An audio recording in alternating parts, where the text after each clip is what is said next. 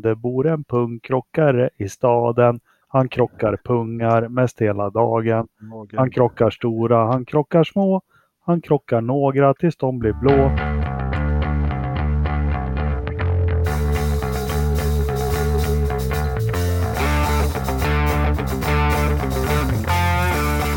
Christian Ridderstolpe, Anders Lövström och Jakob Engmark hälsar varmt välkomna till Forsa-podden avsnitt nummer 82. Hur är läget? Finemang! Bra. Jajamensan, det är Ja. fint här med. Det har hänt mycket sen, sen vi hörde sist. Det har varit lite lansering och så. Om vi börjar med det populära återblicken. Förutom en svensk, den första och den senaste världsmästaren i Formel 1 kom ju 1982. Vad hände mer i Formel 1 då? då 82? Mer i Formel 1 1982. Det vet Anders jättemycket om. Nej, som jag sa så outade jag det enda jag kunde om Formel 1 1982 vet du, det, i förra avsnittet och det var just att Kekke vann. Eh, Jag måste säga det att eh, den säsongen är en lite svart fläck för mig, måste jag säga. Så det, du får nog helt enkelt berätta, Jakob. Fast det bör den inte vara, för det är faktiskt en av de mest händelserika och tragiska säsongerna i Jo, Chill gick Mor- bort va? Ja, Kiel den 7 maj. Vi har Imola, bråket mellan Fisa och konstruktörerna. Ja, just det. Det, Eh, det har jag glömt bort. jaha, De höll det- på och skulle bryta sig ur och greja. Yes, och därvid så startade inga brittiska team i loppet på Imola som senare, ja jag har ju dragit allt det där i en Engelmarks kvarting, men det var ju då Villeneuve och Pironi höll på och körde om varann och eh, Villeneuve i vredesmod körde ihjäl sig varvid Pironi i, bara ska köra hem VM-titeln men kör in i baken på Alain Prost på träningen till Tysklands, eller Västtysklands Grand Prix på Hockenheim och blir nästan av med bena. Varvid han ersätts till Monsas Grand Prix av Mario Andretti som jag tror tar pole position i en eh, Ferrari. Eh, vad hände mer? Riccardo Paletti, kommer ni ihåg honom? Mm, mm, En av de mest bisarra dödsolyckorna, Kanadas Grand Prix 1982. Det- Didier Poroni får inte iväg sin Ferrari från första startled varvid Paletti från sista startled hinner få upp farten och eh, ser inte Pironi står still, kör in honom bakifrån, blir medvetslös. Räddningspersonal kommer fram till bilen och i direktsändning så tar en eld medan de försöker rädda honom. Ja, det hände mycket det året. Ja, det var ingen rolig. Den, den, nu när du berättar så kommer jag ihåg den här Ja. rackaren. Eller kommer ihåg, kommer ihåg. Jag har ju sett bilder på den. Alltså, nej, det var inget roligt. Eh, John Watson var nära att ta VM men det slutade med som sagt svenskt överst, Keke Rosberg. Och lite unikt hur han vann det VMet. Vad var unikt med just hur han vann VM 1982? Att han bara vann Han ett, tog inte... Rätt! Vad sa du? Han bara vann ett, ett enda lopp. Han vann bara ett lopp, ja precis. Men eh, För, det, känsliga, för känsliga tittare, nej, vad heter det, lyssnare, så kan vi också meddela att Jakob tycker att det är lite roligt att reta eh, eh, våra lyssnare som eventuellt har eh, rötter i vårt östra grannland. Ryssland. sådana Ryssland eller vad? Jag retar aldrig. Jag tycker jag retas aldrig med ryssar. Nej, det ska man Det är, en, det är en dålig idé. Jag har Ja. väl sett att det går. Nej men, eh, det, alltså, att, att Kekke bara vinner ett lopp, det är ju lite eh, Scott Dixon över hela liksom. Consistency. Det, det gäller så här, man ska inte behöva, man behöver inte vinna men man måste vara där och plocka poäng på poäng på poäng. Och då finns man med i slutsammanställningen. Och det skumma är ju att eh, jag tror han vann. Jag vägrar att googla. Jag vill ju vara ett uppslagsverk. Jag tror det var Schweiz Grand Prix han vann. Schweiz? Ja, Switzerland.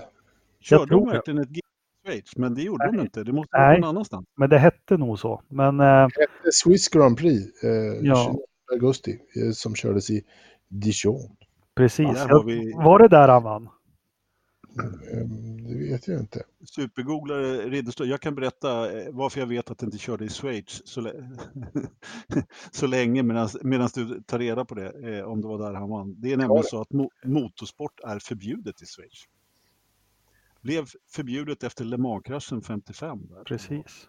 Mm. Jag tror inte att eh, de har lyft förbudet än. De körde ett Formel E-lopp vet jag och fick någon form av dispens. Jag vet inte om, de, om, om det är helt lyft än, men, men det var under jättelänge. Helt Sen ska det väl även tilläggas att 1982 var det sista gången den legendariska Ford Cosworth DFV vann ett VM. Eh, sen var det ju turbobilar för hela slanten ja, fram till 1989 när Alain Prost vann med en sugmotor igen, då med en Honda.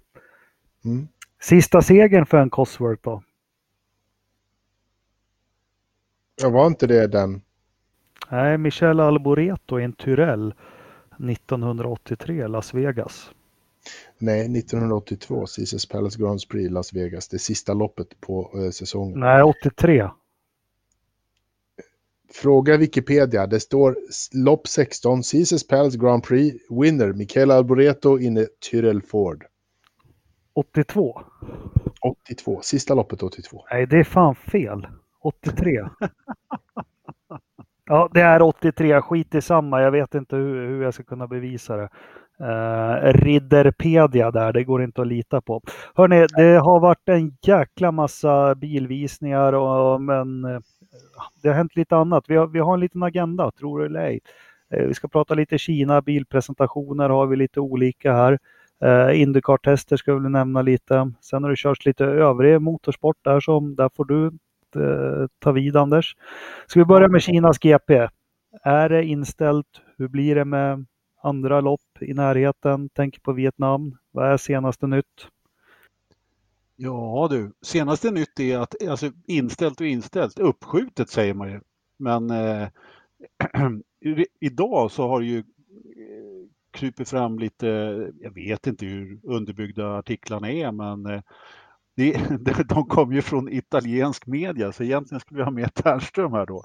Eh, men att eh, tydligen så har då Autodromo Enzo Edino Ferrari förhört sig hos både FIA och Liberty om att få arrangera det uppskjutna Kinas GP, eller Kinas GP helt enkelt, fast på Imola då, som banan kallas. Va, när ska, men ska de göra det på, på, på den helgen som Kinas Grand Prix skulle köras eller en annan helg? Som jag förstod det så var det samma helg, det datumet. Eh, jag vet inte riktigt hur de ska få ihop logistiken och så. Eller hur? Det låter eh, Det ja. finns ju en annan, ja precis, det pratas ju lite grann om Kina och varför man valde att, att ta beslutet nu och sådär. Och jag har hört både det ena och det andra, men faktum är att så här var det ju att eh, Kina blev ju, ja, om vi säger inställt, men det blev uppskjutet av en anledning just nu. Mm. Eh, och det var att man var i, i liksom, det fanns en deadline för när man skulle skicka grejerna helt enkelt. Mm. Det finns en, en deadline som var lite längre bort och den hade redan passerat.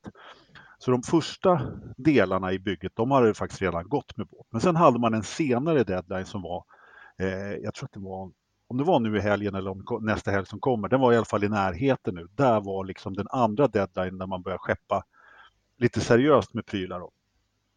Och eh, det ville man inte göra innan man hade beslutat. Då, så det var därför som beslutet kom nu. Och eh, ja, jag vet inte. Haha, era jävlar! Sista segern för Cosworth DFV. USA Grand Prix East 1983. Michel Alboreto, Tyrell Ford. Så, hur blir det med Vietnam då? Uh, det vet inte fan hur det blir med Vietnam. Uh, ärligt talat. För att det är, det är ju också där på, på gärdsgården uh, som hänger. Och det, alltså så här, Kinas Grand Prix har man ju postponed, det vill säga man har ju skjutit upp det för att det skulle kunna kanske köras någon annan gång under året, vilket är tveksamt. Men om man kör Vietnam är ju två veckor innan.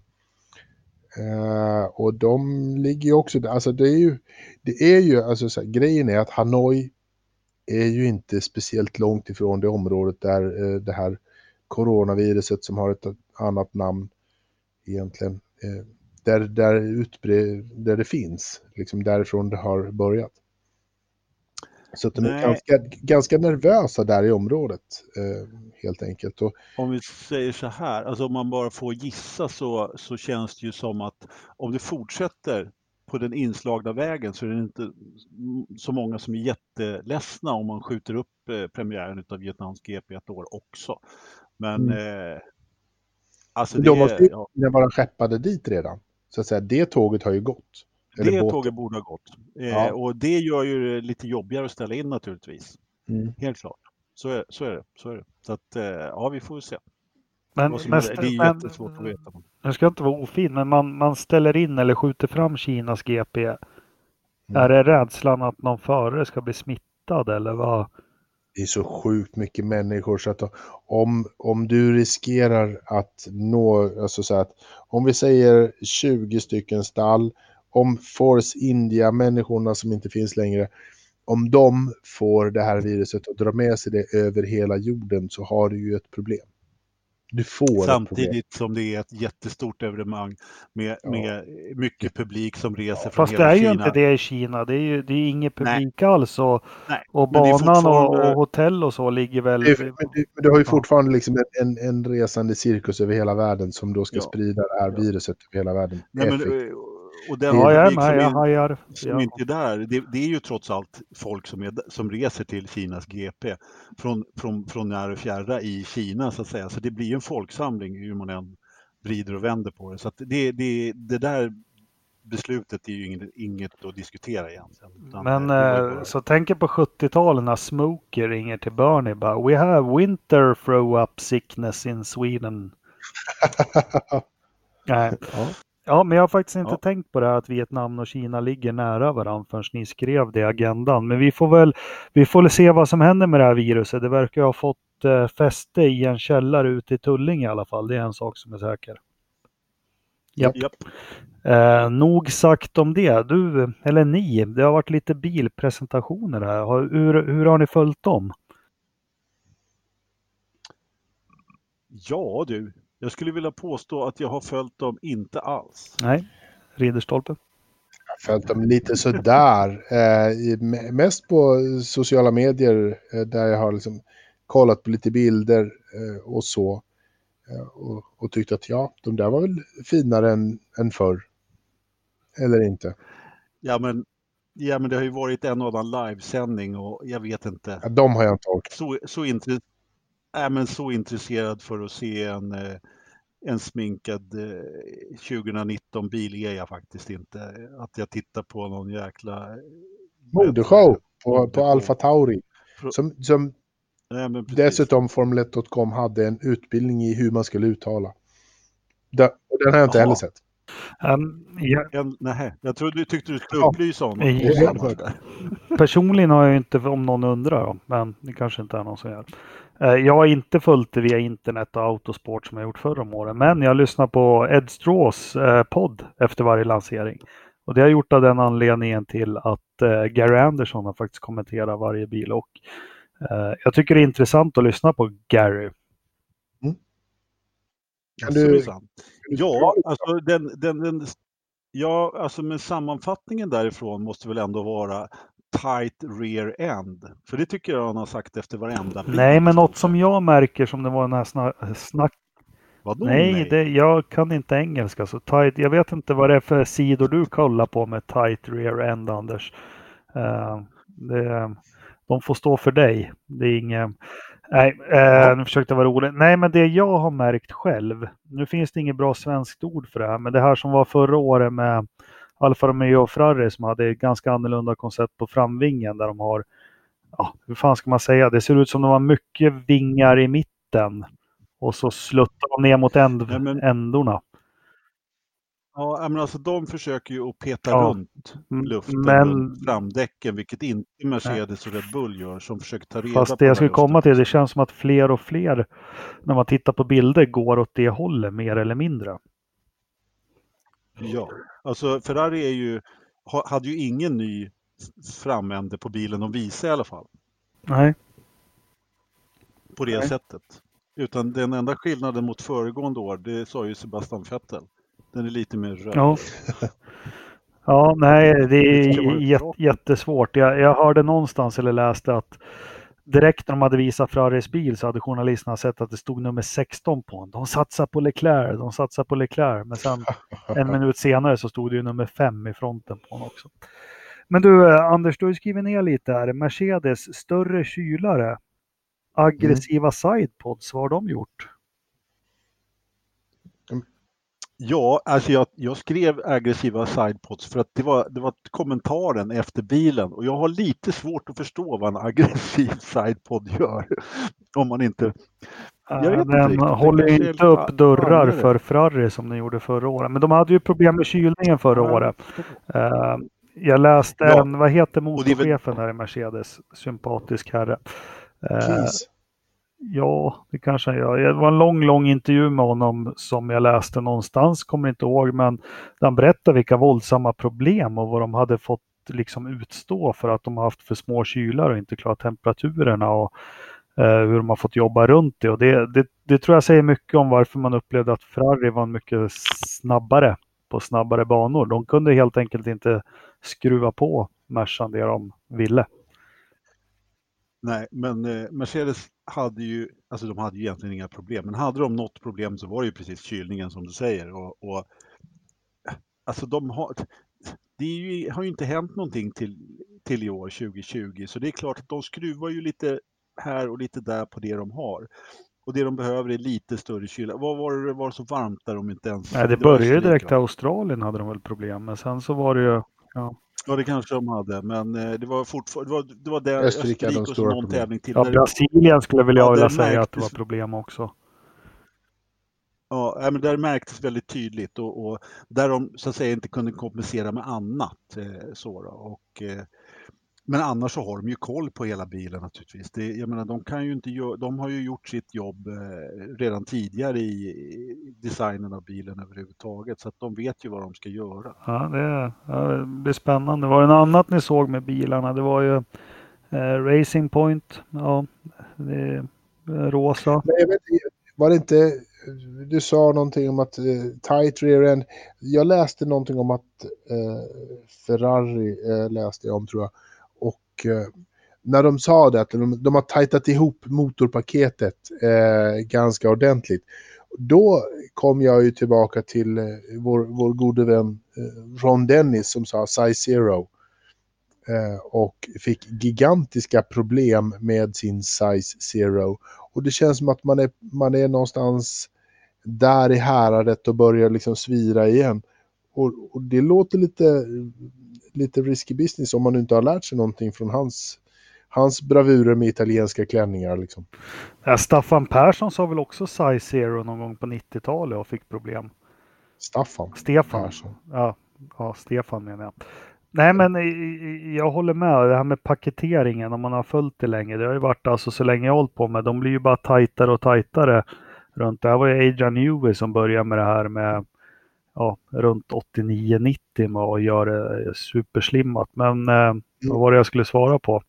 Jo, Size Zero, det, blev ju, det var ju ett koncept med motorn som gjorde att Honda var tvungen att, att sätta kompressorn och sånt lite annorlunda mot vad andra eh, gjorde. Men det som är intressant, det jag skulle säga, eh, som jag lyssnar på Gary Anderson, som det han har sett av de här bilderna, jag litar bättre på hans öga än mitt eget, det är att trenderna, de små förändringarna ser, så att det är inte att man försöker göra saker som Mercedes eller Ferrari har gjort, utan det är Red Bull-grejer mer och mer och mer på varje bil. Alltså, han tittar väl på någon liten sidepod eller flärp eller något här och där som han ser.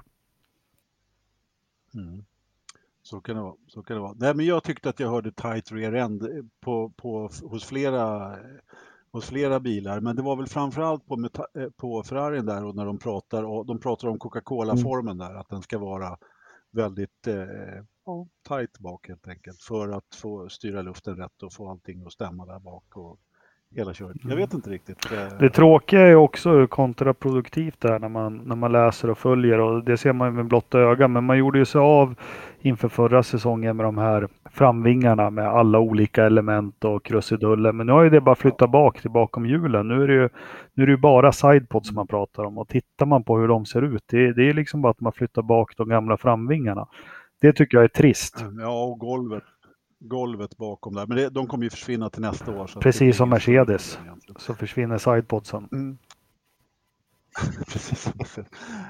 Jag tyckte ändå att det var lite kul att eh, det läckte lite bilder. Jag vet inte, jag kan inte riktigt komma ihåg att jag gjort det på, på samma sätt som förut, men det var någon stjärna där som skulle fotografera Racing Point-bilen och, och drog täcket av. Gjorde han det bara sådär?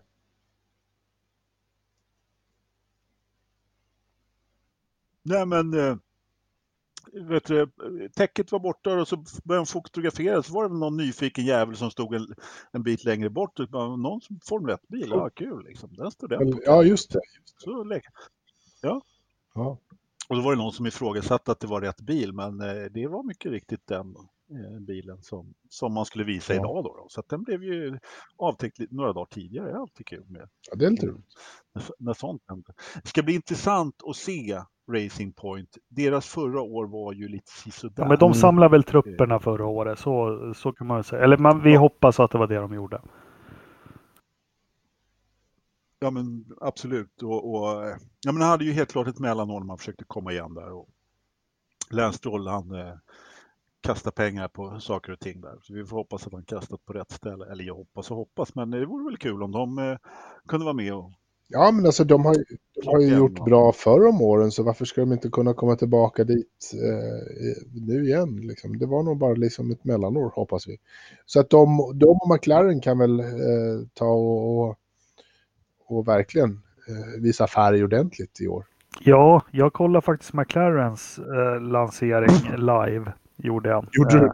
Ja, men det gjorde ja. jag. Men det, för det första, det var lite ljus och häftigt. Det var lite back to the 90s, men det som var häftigt som de gjorde, det var, det var ganska kort och det var bilen i centrum.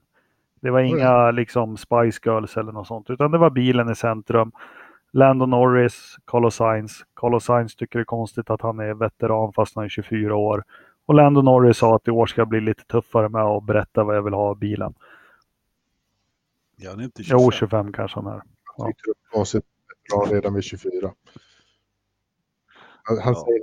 Nej, men alltså McLaren var ju ganska intressant för att eh, där, precis som du sa, man fokuserar på bilen. Och förra året så var det ju liksom damage control eller ja, det var ju det var, det var ju verkligen så att man hade ju inte haft någon speciellt bra bil och eh, nu skulle man liksom försöka att starta om alltihop. Och vi, vi, hur var det nu? Förra året så fanns ju varken James Key eller Andreas Key fanns, men han hade ju inte ritat. Nej, precis. Nej, han, hade inte varit, han var på Garden Leave eller något sånt där. Så det här är ju egentligen, och ändå så har man inte gjort några jättestora förändringar, men vad, vilket man ju inte kan, ska göra heller då efter, eftersom det är sista året på reglementet. Men det ska bli väldigt intressant att se hur, lång, hur nära Red Bull de kan komma. Jag är övertygad om att de kommer att befästa sin fjärde plats i... Finns det någon möjlighet att de eh, kanske tar över tredjeplatsen? Svar nej. Nej, jag tror att det är för långt fram.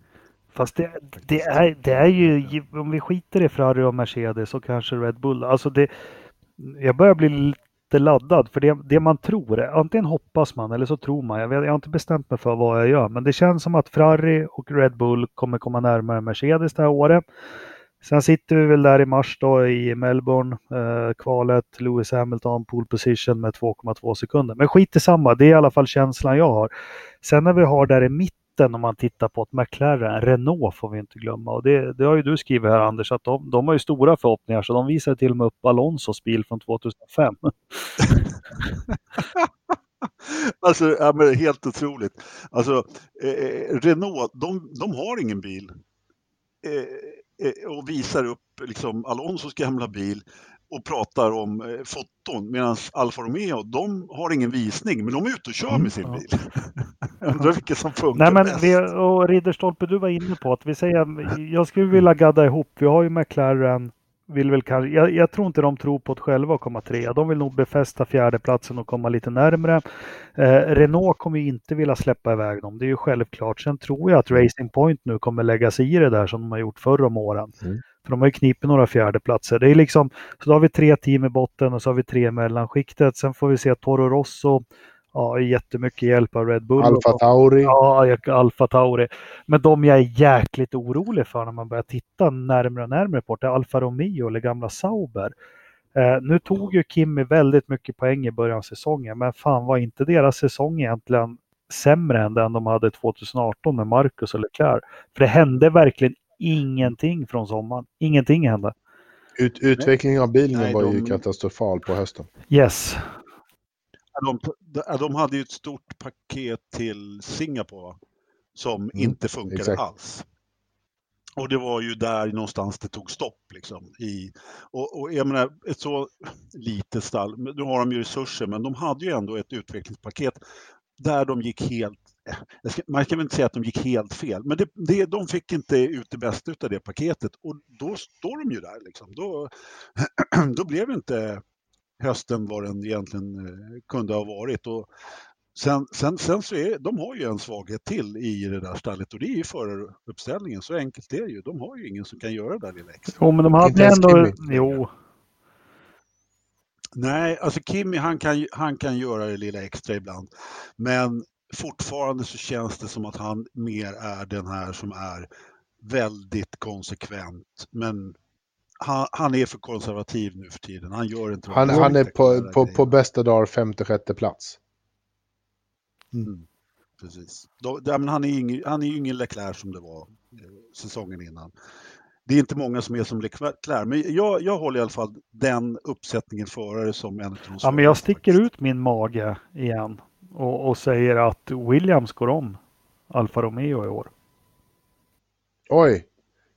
Ja du, den färgsprakande, Mm. då får ju Russell göra det bra. Jag tror inte ett spår på Latifi, men eh, Nej. ja, Det kan ju ja. räcka med, med Russell, för han är bra. Han är, han är ju tokigt mycket bättre än den där Gandalf i den andra alfan. Men och, och, och har Kimi en medioker säsong så är det ju inte helt jävla omöjligt.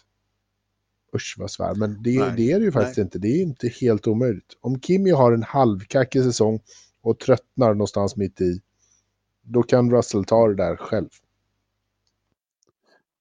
Det kan han säkert göra. Om det blir som eh, förra, Ah. förra säsongen och eh, Alfa Romeo inte utvecklar. Ja, men ja, allt för de här stallen, det, det handlar ju om de sju, åtta första loppen.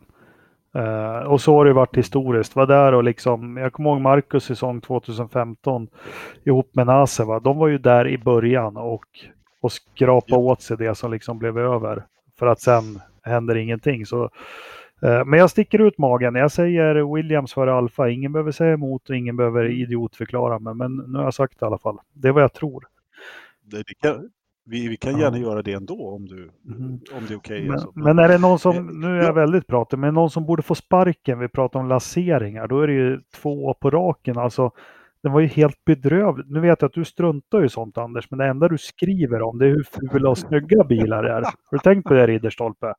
Ja, Han gick ut med en sån våldsam dementi och klargörande att han skiter fullständigt i hur bilar ser ut. Sen är det enda han kommenterar. Men Williams har lyckats göra något ännu fulare än vad de hade förra året. Hur är det möjligt? Men alltså, bara för att jag inte tycker att det spelar så stor roll måste jag ju, har jag ju inte liksom försatt min chans att gnälla på hur fula bilarna är bara för det. Nej, Jo, Jag jo. måste ju ändå få, få Nej, gnälla. Liksom. gnälla får du fan inte göra. Okej. Nej. He- Jag tycker det är jätteviktigt hur bilarna ser ut. Får jag gnälla Ja, nu? men nu är jag för sen. Alltså, Okej. den är, den är ju billigt, billigt eh, målad. Den Ja, den, den verkligen... ser ju ut som när man var liten och spelade hockey och så tyckte man var coolt med sponsorer. Så man satt liksom alla klistermärken man hittade på hjälmen. Ja, jag vet. Nej, men det är, du, du har rätt där Jakob. Det ser ut som att det är någon, eh, någon 13-åring som har, som har hittat lådan med klistermärken. Och Vilka är de här jävla. ABKB som, som de har på sidan? Det är liksom ölmärken. Har, har alkohol kommit tillbaka? Ja, det är väl det här nya moderna nollprocentigt, tror jag. Ja du, Ja, men, har vi tagit reda på vad Rocket är till att Det är väl med? mobilabonnemang eller? Ja, det är ju också, det är en, det är ju en Rich Energy Husky, ett Rich Energy Husky-företag nästan, för de har inte sådär jättemycket att göra. Alltså. Um, Men ja, ja, vi går inte Nej. den vägen. Ja, men fula bilar då, Williams. Jag tror på Williams före Alfa Romeo. Alfa har ju inte visat upp bilen, men de är ute och kör den i alla fall.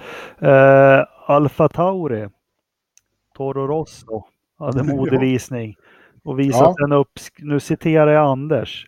Alfa Tauri Rosso hade modevisning och visade upp fulaste bilen i mannaminne. Men tänker komma femma. Förklara jag Anders. Ja. Var det bilen eller Alltså, lackeringen det var fel på? Vi börjar där. Ja, alltså det var, de, de visade ju upp en 2019-bil med några 2020-detaljer, så att det var ju inte så mycket eh, nytt att visa där, så det var ju egentligen liveryt där. Och alla, så fort bilen visades så svämmade ju alla sociala medier över om hur snygg den här bilen var och vilket fantastiskt livery det var. Och, och jag bara, eh, okej, jag tycker den är skitful.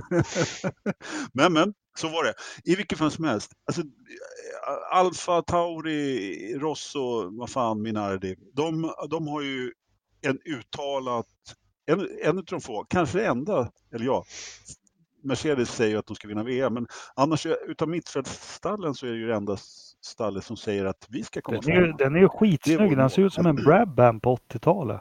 Den är ju hur snygg som helst. Nej, det är helt fel Ja, färg. blå och vit. Va, va.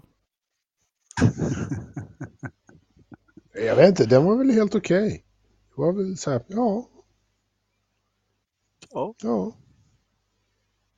ja. Nej, det tyckte inte jag. Men eh, det var, det var mest en reaktion till, jag hade, inte, jag, jag hade inte sagt att den var ful om inte alla hade hyllat den. Om inte alla hade sagt att den var var. snygg, då hade du inte sagt att den var ful. Nej, men det var så liksom, det var så, det var eh, halleluja-stämning. Är du en sån som måste vara lite motvalls? Okej. Ja. Mercedes. Jag ville bara, man, vill ju gärna balansera lite grann med att ja, men så jävla snygg Men det var kan den faktiskt vara så att den är så jävla snygg. Det är bara att du har fel. Du Ja, tycker fel. Ja, det, Ja. det händer. ja, Ja, hörde ni. ja, men då kommer den mest intressanta av alla då. För jag tycker det är väldigt tyst om dem. Eh, ja, förutom att de visar Alonsos bil. Men Renault, va, den är knepig.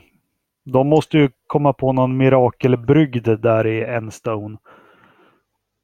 Ja. Ja, jag vet inte riktigt vad man ska säga om Renault i och med att vi inte har fått sett bilen. Jag vet inte om vi hade vetat så mycket mer om vi hade sett bilen heller för den delen. Men, eh, jag menar, om, det, om McLaren vill komma fyra så lär ju inte Renault vara sådär jättepigga på att släppa McLaren framför sig. Och om Toro Minardi vill komma, Alfa, Alfa, Alfa Rosso vill komma femma, då, då är inte Renault så jättesugna på att släppa fram dem heller skulle jag säga. Så att Renault, Renault kommer ju få det jobbigt. Det ska bli väldigt intressant att se vad Ocon kan göra. Mm, jag tänker vi kommer till den sen och kom där. Men vad var det man sa när man var liten? Renault, fyra dörrar om bult. Det jag. Ungefär. Renault gjord för två, en sätter i och en skjuter på. Exakt. Nej men han har väl, han har väl legat lågt här. Nu tappar jag namnet på, vad heter han? Eh, Cyrilla ja, Boom. jag, jag såg något klipp här från, från nästa Netflix här nu när, när eh, det är väl det enda jag sett av honom. När Hulkenberg Mm. frågar när får vi en egen, ett eget jetplan? Ja, det är när du kommer på prispallen. Det säger väl hur han bedömde Hulkenbergs chanser att komma på prispallen kanske. Men... ja, eller hur? Och så fick han ett Nej, men har det kommit någonting därifrån? Nej, men har de visat upp någon bil? Har de sagt något om? Ah, kom ut en spionbil. Bild. Nej, de har inte visat upp bilen, annat än de här bilderna då. Och sen så har de ju visat upp en eh, visat upp. Sen har det kommit lite spionbilder från garaget där när man film, filmar och fotar lite i Bar- Barcelona. Spännande. När drar de igång? Är det imorgon eller? Nej, övermorgon. Övermorgon? Ja, men det ska väl bli spännande, eller hur? Visst börjar det kittla lite, lite va? Ja, men det gör det. Nu börjar det liksom bli någonting. Det blir som vanligt, Merca, de tar ut bilen, kör 300 varv. 0,8 Exakt. sekunder ifrån alla andra. Alltså Ja. långsammare. Man matar varv på varv på varv. Det kommer bli som i Austin. Det kommer bli så jävla kallt och regnigt så att ingen... Vem lättar bilen alla Jordan då för att sälja in den sista sponsen här på testerna? Williams. Ja. Garanterat. Garanterar Williams gör det. Nej, men det ska ju faktiskt, det, det som jag kan tycka är intressant, eh, nu ska jag citera, citera Ternström, det här, eh, eller citera och citera, jag ska ta upp en Ternström-grej i alla fall och det är inte varje dag. Och han brukar ju hävda då att de som har ordning på grejerna från början, det, det ska man inte förakta, därför då kan man börja peta på andra grejer och det har han helt Ja. rätt i. Så att om Mercedes kör 102 varv första dagen, ja men då vet man ju att allting är precis som vanligt. Att då vet de vad de då behöver de skruva på små saker. Om Williams inte kommer ut första dagen, som också har hänt, ja, då har de problem med andra saker och då måste de fokusera på det och då kan de inte jobba på, snabb, på snabbheten. Liksom. Den där typen av ganska enkla förklaringar. Eller, Jo, men det behöver man ju inte vara Ternström för att räkna ut. Alltså, vi, vi, nej, men vi minns ju hybridreglementet 14, men definitivt Ja. 2015 och det är lite jag såg Alonso försvara sig eller förklara sig med de här attackerna på Honda. Men kommer ni ihåg att McLaren under alla tester 2015, då var det mer tester än nu. De körde 14 varv. Mm. 14 varv mäktade de med på två bilar med den där spisen. Då, ja. Eh, och då kommer jag ihåg Mercedes också, för det var, det var ju, jag kommer ihåg 2014 så väl, de, visste ju inte ens liksom, hur ska vi få igång bilarna. Men Merca, de gick bara ut och tjum, tjum, tjum, mata in varv. Så det, ja, ja. ja, han är smart Ternström. Vilken analys.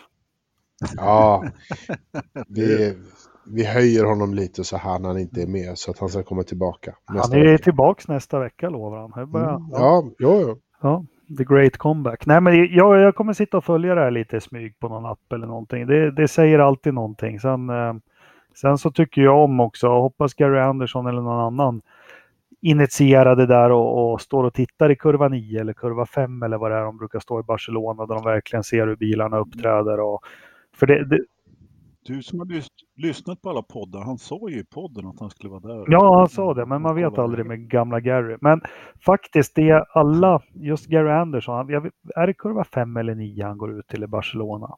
Och där brukar han varje år säga att den ser ut så, och den ser ut si och den ser ut på det viset. Och så stämmer det alltid över säsongen sen. Ja, det måste vara 9 för 5 det där uppe, den är inte mycket att säga. Så att, tror jag. Ja, ja skitsamma. Kul ska det bli. Ska du följa det, Ridderstolpe? Ja, men kanske. Ja, Jag försöker i alla fall. mm. på något agilt sätt. På något agilt sätt, ja. Alldeles riktigt. För att, för att vara lite modern. För att vara lite modern, ja. Har vi något Mm. mer om Formel 1 och bilarna som har visats och allt?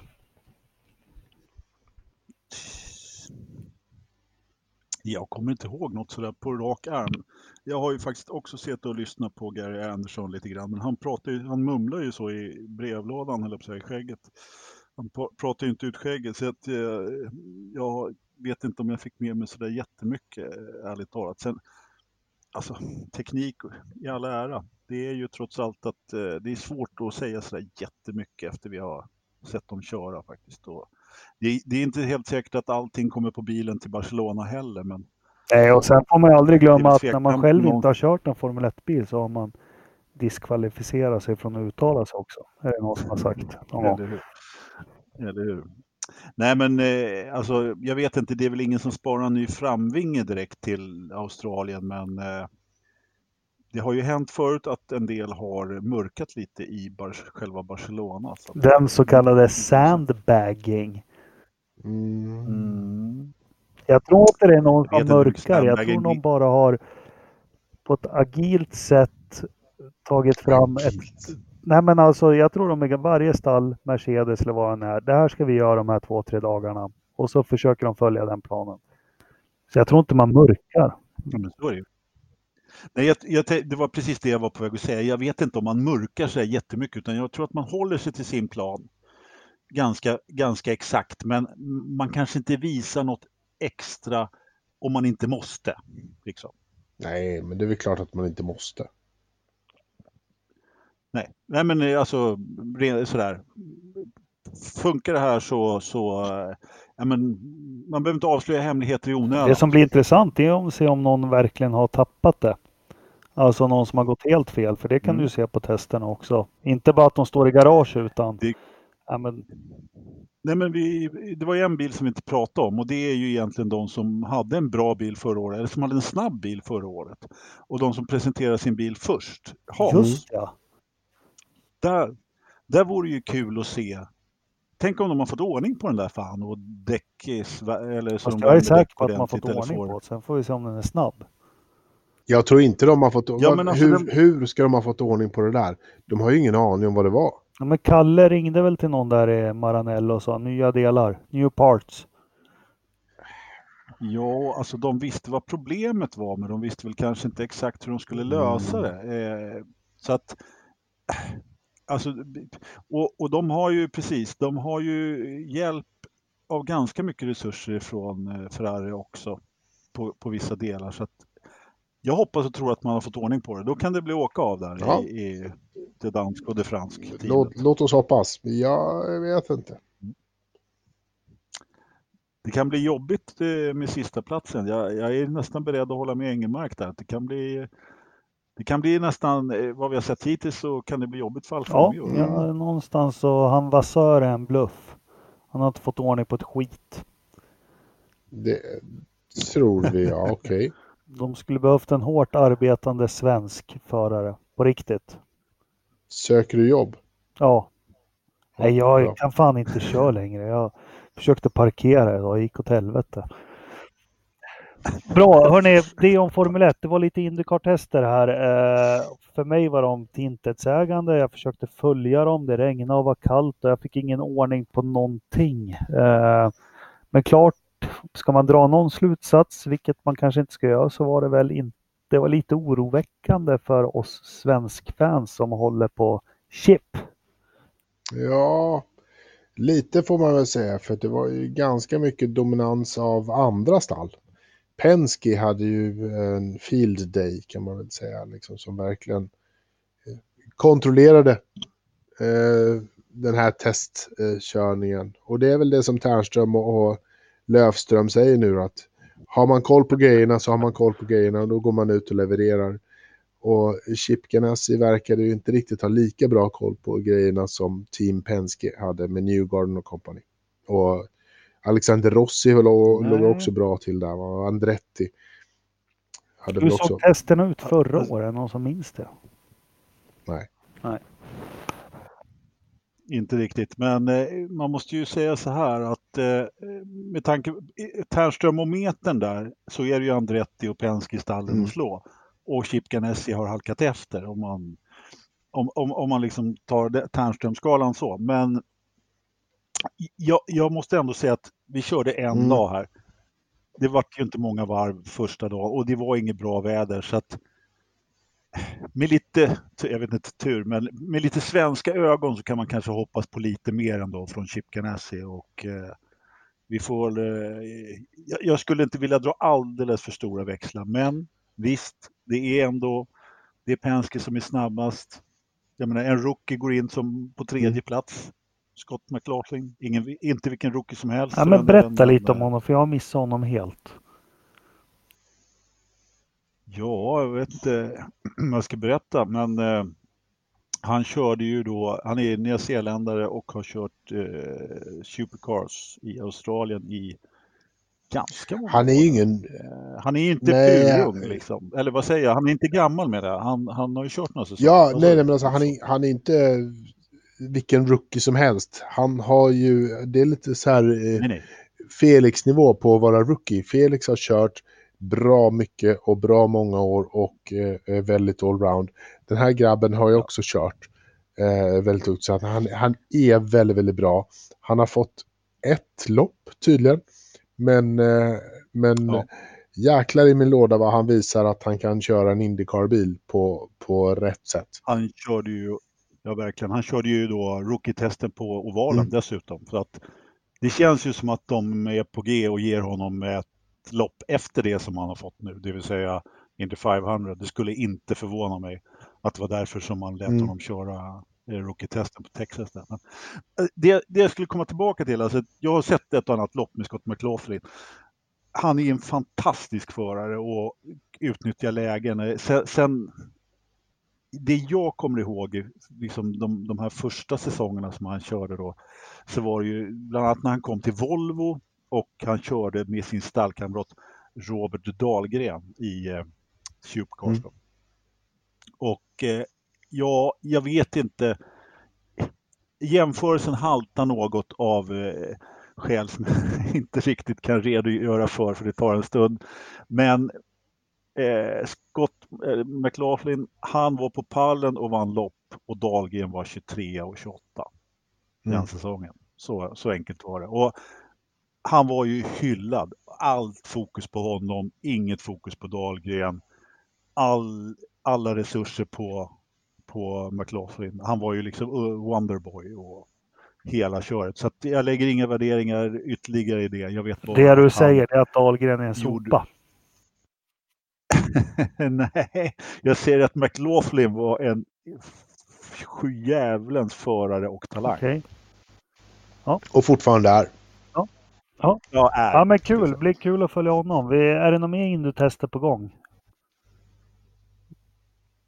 Det borde ja. väl vara. Du slänger bara ja, ut vi frågade till och med en förare om det. Ja, Min, minnet Felix. är bra men kort. Men eh, ja, eh, vi får se. Uh, vi får se helt enkelt. Anders?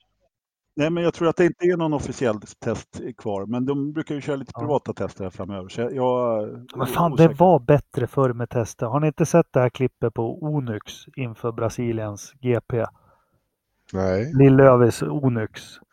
Ja. Eh, de fick ju verkligen inte bilen klar i tid, så sista grejerna kom ju dagen innan de skulle kvala till. Då, då provkörde de den där Onyxen på en gokartbana. Det kan vara bland det sjukaste. Har du sett det Anders? Det... Nej, måste ju kolla så att grejerna funkar. Var det, vem var det som körde? Det var inte... Ja, det, det var inte Sean... Vad hände? Fan, jag tappade namnet på honom. Inte Gachot. Vad hette han som ägde stallet? Jaha, ja, mannen. Ja. Men jag la ut en bra, ett bra klipp om historien kring Onyx. Men i alla fall, det var ju helt fantastiskt att de körde på en gokartbana. Först körde han liksom utanför eh, nospartiet och sånt, bara för att se att allt funkar. Och, eh, bästa viljan i världen så fick han i andra växeln i alla fall. Jag ska lägga ut det klippet. Jag gör det ikväll. Eh, Anders, ja, men... eh, nu behöver du inte vänta ja. längre. Övrig motorsport. Du börjar väl med kungaklassen. Vad har hänt i Formel E? Ja, ja men det har ju faktiskt varit eh, eh det har ju faktiskt varit eh, Formel E-lopp ja. i helgen. Mexikos GP, Nej. det är det. Okej. Jo, ja. nu igen. Jag som la ut eh, taggade ja, dig och allting. Ja, jag har inte Eurosport tyvärr. Nej. Har du inte? Nej. Men herregud. Hur fan ska du då kunna titta Eller på Formel E? Nej, det där måste du ordna. Ja, men precis. Nej, men det var ganska intressant. Eh, eller intressant vet jag inte. Det var, eh, det, var, eh, det, var, det var ett händelserikt lopp i alla fall. Nu ska jag försöka se om jag kommer ihåg vem det var som hade tagit eh, pole position och sjabblade bort densamma i första kurvan. Eh, det var André Lotter, just det. Han sjönk sedan, han blev lite utträngd där i första kurvan och sjönk som en sten. Fler gamla bekantingar som sjönk som stenar genom fältet eh, som vi är rätt vana vid när det gäller Filippe, Filippe Massa, när det gäller Formel E. När det gäller stenar. stenar och Formel 1 och så vidare. Det var ja. Filippe Massa. Då. Nej, men det var ett händelserikt lopp. Det var inte så jättemånga som kom i mål, men eh, eh, Mitch Evans han seglade iväg i, efter starten där i alla fall och eh, tog hem den där Vad kul! Stoffel van Dorn, vår mm. kompis som har blivit eh, testförare i Mercedes, han har kommit upp ja, så ja. lite. Han gjorde ju ett riktigt stabilt lopp, ända till sista varvet när han gjorde bort sig. Igen. Låg på en liksom stabil han? poängplats. Vad hände? Körde in i bilen. Jag gillar ju Stoffel ja, ja. fortfarande. Alltså så här, även med, efter hans McLaren-år så gillar jag Stoffel. Jag tycker att han är en, en, en nice guy som faktiskt förtjänar framgång. Han är, alltså hans Formel 2-säsong var ju magisk innan han kom upp i McLaren. Ja. Han var Ja. magisk. Jag vill se honom köra en Formel 1-bil på riktigt och inte en McLaren med skit-Alonso i sitsen bredvid. Nej, men alltså jag unnar ju honom Ja. framgång Ja. där också. Och han, och, äh, framgång, framgång. Han ledde faktiskt serien eh, inför Mexiko. Mhm. Eh, så ledde han ju Formel E, men nu tappar han ju det helt och hållet. då. Alltså, ärligt talat, ska vi inte ta och byta ut Bottas mot Stoffel?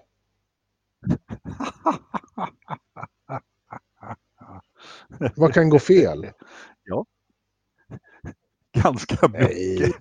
Baserat på Stoffels tidigare förehavanden.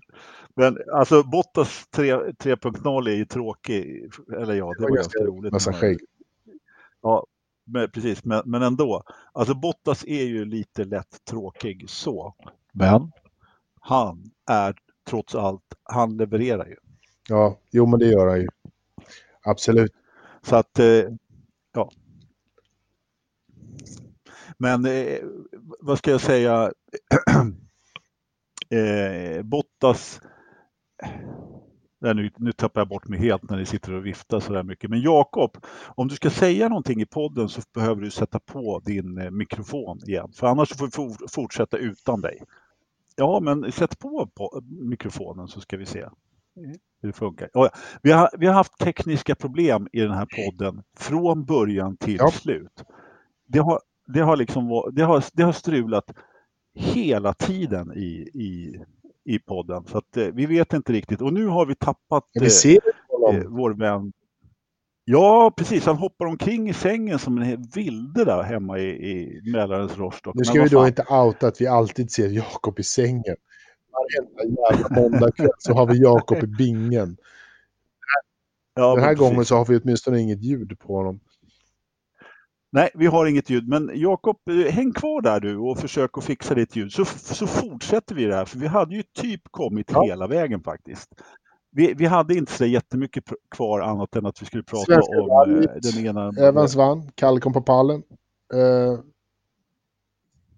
Ja, men precis. Nej, men eh, svenska Wallet som kördes i, utan snö i Värmlandsskogarna i helgen var ju... Har du sett något Ridderstolpe? Nej, jag, även om jag har bott där i, eh, i krokarna så var jag ju inte ens på, på Svenska rallyt när det var i närheten. Vad fan, du har ju bott överallt. Har du, bott, du har bott i Taiwan och du har bott i Eh, Värmland. ja, jag, de körde ju eh, lite specialsträckor vid Falun och jag bodde i Borlänge. Ja, ja, ja. Bolange. Ja, det är klart. Jo, det var uppåt Dalarna där Mm. ett tag också. De, de åren när jag var där. Aha, aha. Så intressant. Nej, jag har faktiskt inte heller varit på Svenska rallyt. Och, eh, just den här... eh, Eh, I år så, så har de ju faktiskt sänt ganska mycket på tv också och jag har faktiskt missat, eh, missat det. Det har varit lite för mycket skidåkning och annat i helgen så att, eh, och Formel E och annat. Så jag, jag har faktiskt sett lite för dåligt med, med, med rally. Men det var ju jättekul att vi fick en Evansson Ja. där också. En walesare med en snabb pappa. Ska man säga om Eh. att eh, Roberto Kubica ska köra? Ja, men jag, jag är inte färdig av Svenska rallyt än. Jag, vi måste ju, vadå? jag måste ju berätta om Kalle Rovanperä också. Okej. Han är 19 år grabben. I sin andra WRC-tävling kommer han på pallen. Men Det är inte dåligt. bör köra liksom ett vinterrace i Sverige. Han, han kan det här. Om, om det var någon tävling som han skulle komma högt upp så var det väl den här. Jo, visst är det det. det var ju, han kör ju dessutom för eh, Tommy Mäkinen och eh, hans pappa heter Harry. Som kanske väl Ja, en annan eh, rallyfantast känner till. Eh, och han är ju, kör ju för Toyota då, som Evans också kör för. Ottanak var tvåa tror jag. Men det var roligt att få eh, ha lite rally på agendan i alla fall. Ja, men eh, nyheten kom ju här då vad vår vän den enarmade polacken ska göra här i, ja. i eh, nästa år. Och det är ju köra lite DTM. Som alla gör när man blir pensionär så åker man till Tyskland och kör lite Mercedes eller Audi eller vad fan det nu är. Ja, men precis. Man kör lite, man kör lite DTM i en privatsatsning som man har bekostat själv. Det är ganska, ganska bra jobbat. Så det kommer att bli en och annan polack i, eh, eh, på Anderstorp i sommar misstänker jag. Tror du inte det? Jag, jag, som, som när vi var på, på Monza och tittade så, så kommer vi inte att, att kunna undgå de här polska flaggorna. Nej, det, nej precis. När vet du, Kubica körde i eh, Formel 1 så var det ju verkligen mycket publik som kom från eh, Polen. Så att... Japp. Ska vi köra lite frågor från våra... Jag ber om ursäkt för mitt dåliga ljud, men vi har lite frågor. Ja. Ja. Ja. Olof Laneryd, är Kina inställt eller inte? Ja, men den har vi svarat på. Det är Ja. uppskjutet. Olof Laneryd, vilken bil ser snabbast ut när man har sett dem efter lanseringen? Alfa Tauri. Alfa Tauri. Has. Olof Laneryd, Bottas 3,0, flopp eller topp? Idiot, säger jag. Han borde raka sig och skaffa, en- skaffa en diet som är värd namnet. Ja. Jag tycker att det är... är jag, jag gillar Bottas 3.0, men han kommer inte att vinna VM för det. Men fatta liksom vad dåligt. Han, Emilia går till Ternström. Och så gör han det här misstaget som vi alla har gjort. Då försöker han skaffa en som ser likadan ut. Nej, Jag tyckte, jag tyckte Bottas 3.0 var roligt. Eh, reklamavdelningen hos Mercedes hade lite skoj en stund när de gjorde det där. Skulle Senna bjuda på sig själv? Nej. Så? Aldrig. Nej. Ja, för han var en Han skulle- vinnare. Olof Laneryd, hur många team och lag alla sporter sponsras av Husky? Ingen aning. Fem. Mikael George Nilsson, kommer Williams resa sig ur avgrunden? Ja, det kommer de. Ja, vi hoppas på det. Ja. Olof Laneryd, han har det som på våran tid kallades damp. Och han frågar, finns det tävlingsbilar som är automatare? Tänkte på Kubica och DTM. Ja. Ja, det finns det. Jag menar, ah, kom igen. Alltså, vad heter han? Sanardi har ju kört DTM. Så jag menar, Han har inga ben. Sanardi men, växlade. alltså, det, Sanardi, ja, han höll ratten i en hand och, och växlade med andra. Så att, eh, stark Precis. skit. Ja, Ja precis. Och det jag vill säga är att de, de kan handikappsanpassa bilarna i DTM. Är, de kan det. Liksom. Så att det, det ska inte vara något problem. Mm. Eh, John Palmqvist, hur går det för William Story, Rich Kennedy, Husky Chocolate, Rocket och andra företag i F1 med, och Indy? Ternström är väl up to date med de senaste från insidan? Jajamensan! Men Ternström tillbaka. Han gräver för fullt. Han har fått skit under naglarna så han kommer rapportera det här, eller hur? Ja, han är ute på uppdrag och eh, försöker att gräva fram det senaste om eh, alla dessa suspekta företag. Thomas Lodin, det här har vi diskuterat. Är F1 TV Pro värt pengarna om man inte kan titta live? Om jag har förstått rätt kan man inte kolla på racet direkt när det är klart. Alltså, vad kallas det? Buffa eller on demand? Jo, men alltså om du köper det stora dyra paketet så kan du se live, eh, tv och allting och du kan väl göra precis vad du vill. Han till... alltså, Mm. jag förstår vad han menar. Eh, han menar att det tar en stund innan de ramlar ut där på effektiv prov. Jag har inte, alltså nu har inte jag så här järnkollat det, men jag skulle vilja säga att de kommer ut ganska precis efter. Så att, eh, Han, han lägger till med fortsätt med grym podd, ser fram emot att lyssna imorgon. Eh, nu ska jag inte... Nu ska jag inte vad ska, hur, hur ska jag uttrycka det här? Jag vill inte trampa på några ömma tår när det gäller den här tv-frågan. Men eh, så jag försöker göra tvärtom. Det fina med Viasat, denna underbara kanal, deras sändningar, det är faktiskt att man kan spela in dem. Och titta på dem när man vill. Det kan man inte med sån här stream. Nej, sådana där moderna grejer. fall. Här sätter man timern på VHSen och så Precis. Eh, nej, men det är, väl, det är väl uppsidan också. Men F1 ska ses live. På plats, säger Anders. Eh, Anders Blomqvist, Ocon eller Ricciardo? Då säger jag Ricciardo alla dagar i veckan. Ocon är en bluff och han blir synad 2020. Ricciardo Alltså jag säger Ricciardo kommer att eh, få ganska mycket problem med Ocon under året. Inte första halvan, men andra. Jag tror också det. Jag är helt inne på Ridderstolpes eh, där. Klart. Anders fortsätter. Vilka mer än Vettel kör sista säsongen 2020? Ja, Kimmy. säger jag. Vi, vi pratade, ja Kim är ju ett, självklart, vi glömde att prata om det när vi pratade Ferrari. Det, det var ju en annan syn, väldigt tydlig sak som Binotto sa och det var ju att Vettel var ju deras första val för 2021 och kanske man inte säger sådär jätte bara, bara så om, men då har man ju ändå gett Vettel eh, beslutet. Liksom. Man har ju inte talat om du säger inte så om du ska kicka killen. Så att, eh, Jo, Jock- Jockiboi-logiken säger att nu är det bekräftat att Fett mm, sin sista säsong.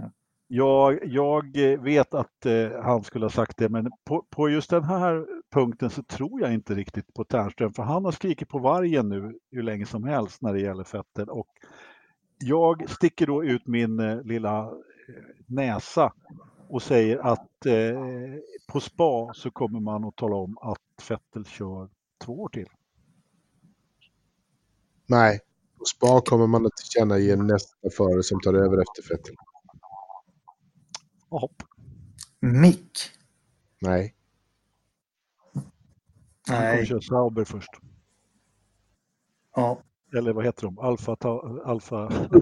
det här är det sista året på det samma... Ja, eh, skitsamma. Han frågar även Anders Blomqvist till dig Lövström. Vem kommer in från Formel 3? Du har ju koll på alla nationella mästerskap i hela världen. Ja, men jag måste väl ärligt säga att vem som kommer in från Formel 3, det vet jag fan.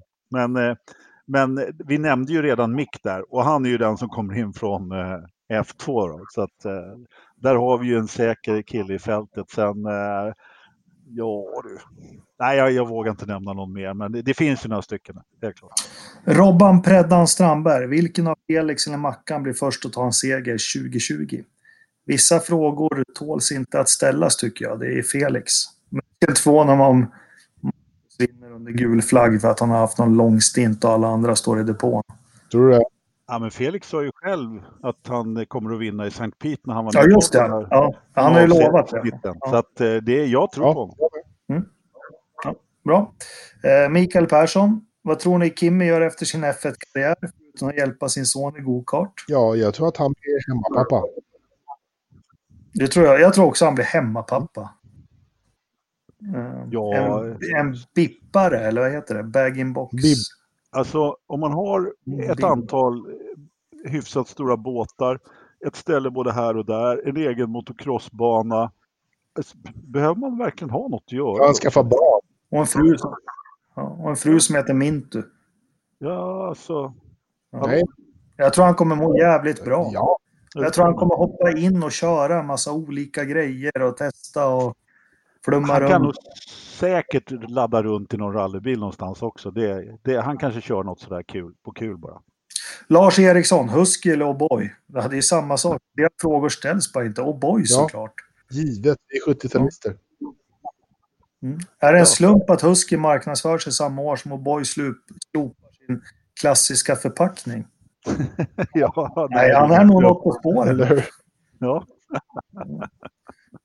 Mikael Wester, tror ni BWT är kvar som huvudsponsor åt Racing Point 2021 när det blir Aston Martin? Nej, Hur ser Libyen ut i så fall? den, den kommer Nej. inte finnas kvar. De, den kommer vara så här grön och...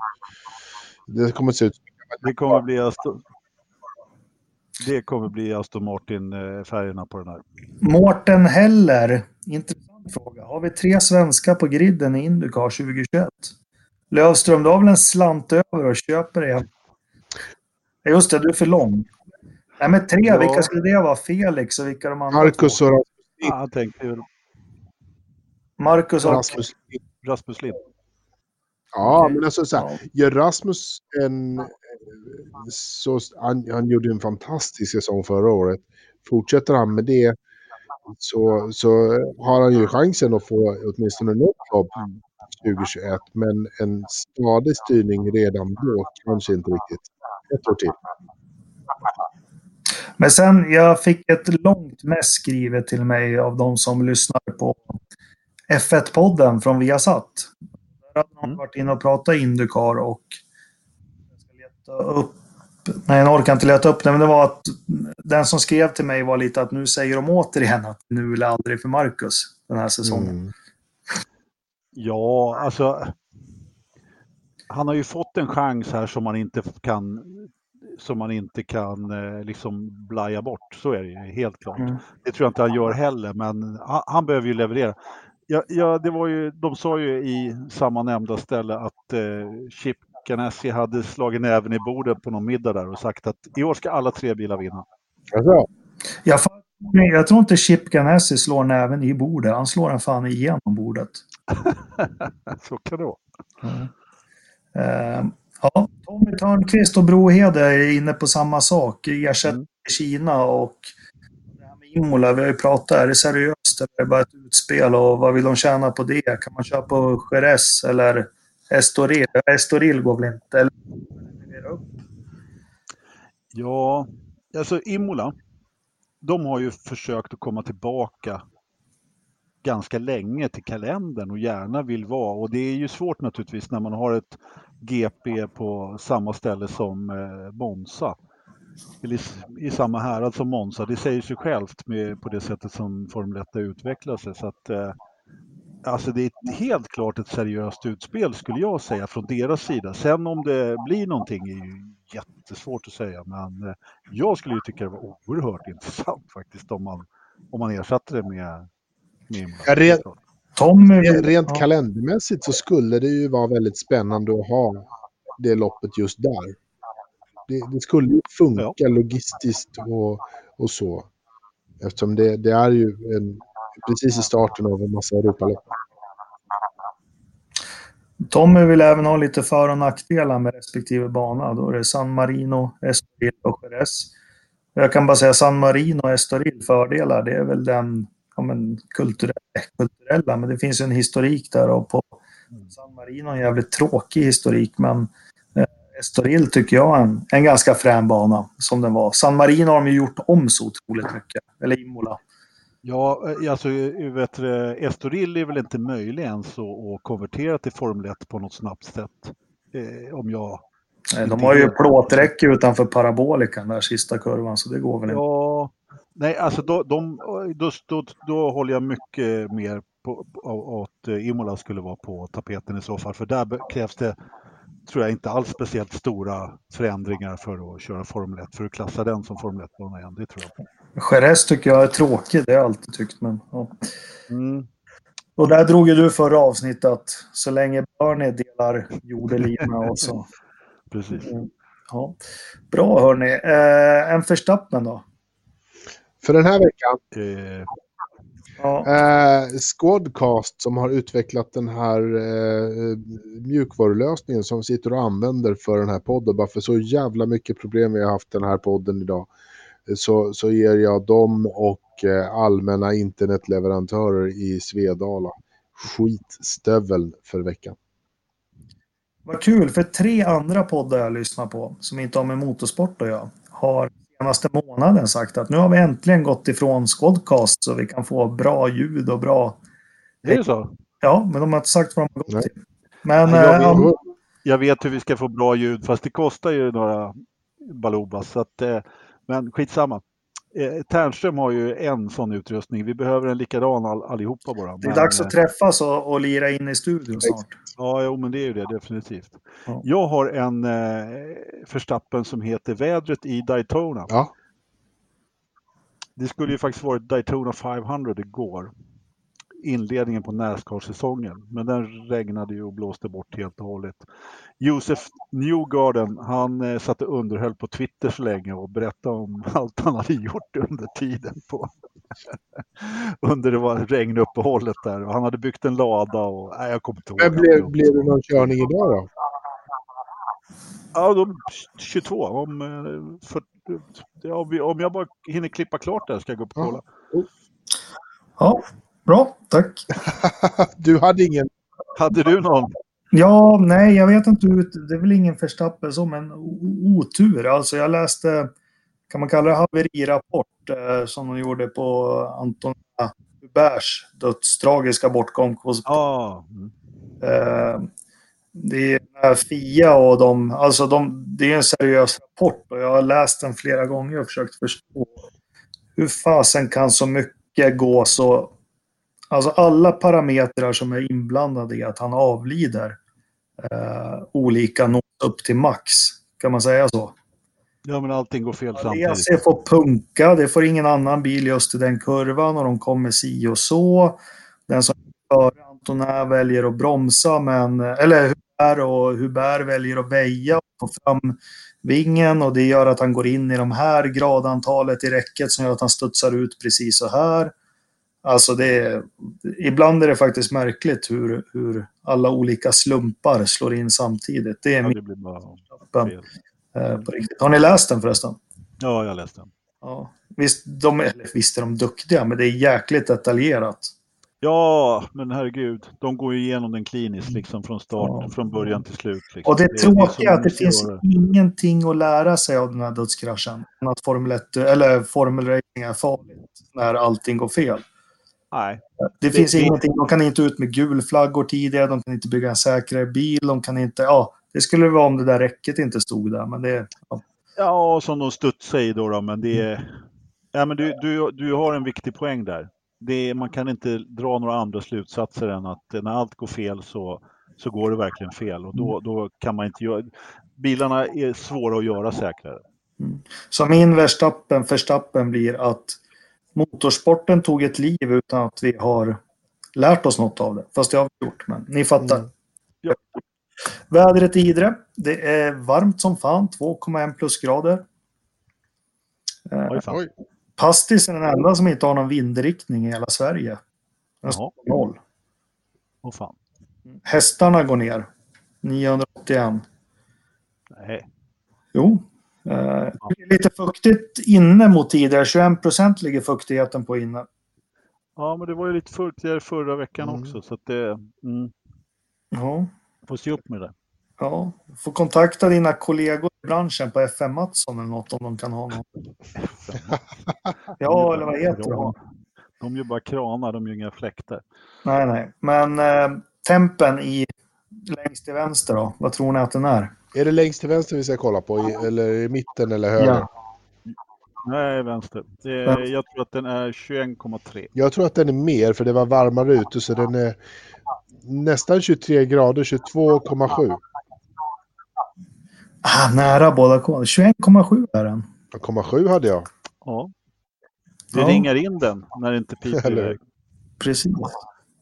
Eh, Pastis låter meddela att han har vårkänslor. Skrämmande. Eh, ja, Mycket. så han tog sin gamla kultcykel ut på en liten runda. Eh, En cykel från 90-talet.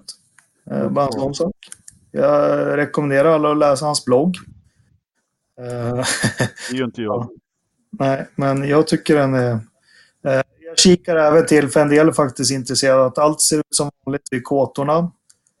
Fjällbua ser också ut som vanligt.